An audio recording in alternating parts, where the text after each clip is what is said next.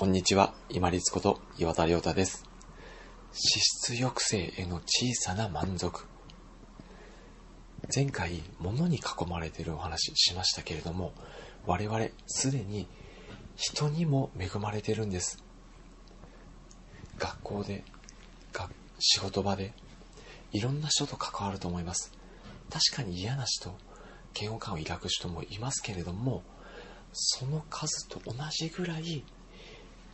私たち気づいてないんですけどその方からの恩恵を受けている場合多々あります。で今は人と絡みながら嫌な思いしてる方でも例えば家族であったり友人であったり前に関わったそういった学校の友達であったり知り合い知人であったりそういった人に囲まれて恵まれているっていうこの自分が愛情を受けてきたんだを受けてきたんだっていうこの感謝の念も脂質を抑えてくれる役割があります。なぜか精神科医の樺沢志音先生によるとこの愛情を感じる受けることによる出てくるオキシトシンというホルモンこれが怒りや不安の時にうわーっと活性化されてしまう扁桃体の動きを抑えてくれるそうなんです。よく私たち物を買う時って何かこう不安だったりストレスを抱えたりしてて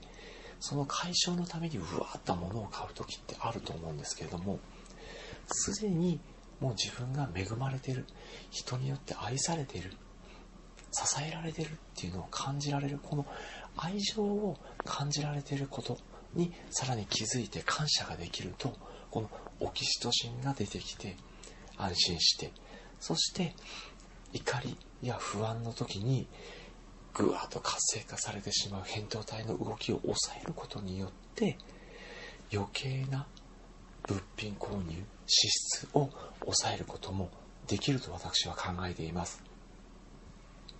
物と同様に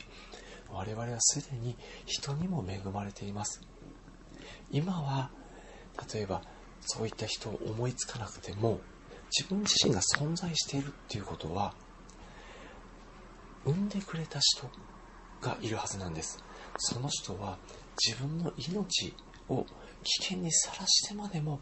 私たちを産んでくれたっていうこの事実は変わりありません。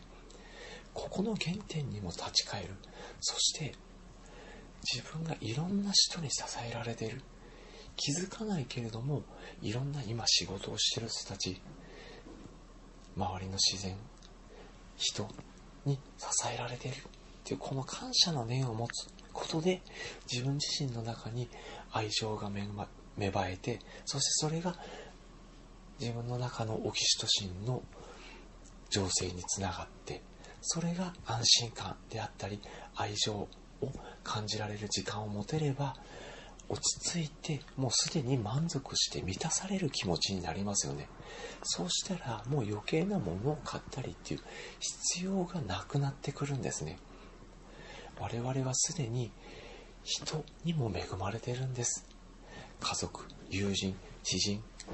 これまで付き合ってくださった方そして今生活ができているっていうことは誰かが働いてくれている恩恵のもとで成り立ってます。そういう人に恵まれているっていうところに目を向けると自分の中にオキシトシンのホルモンが出てきて安心愛情を受けている実感がどんどん湧き出てきて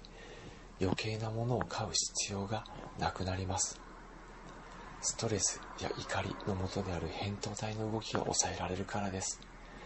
もうすでに私たちは人にも恵まれているんです。このことを実感しながら愛情をさらに実感してそして物への余計な支出も減らしていきましょう。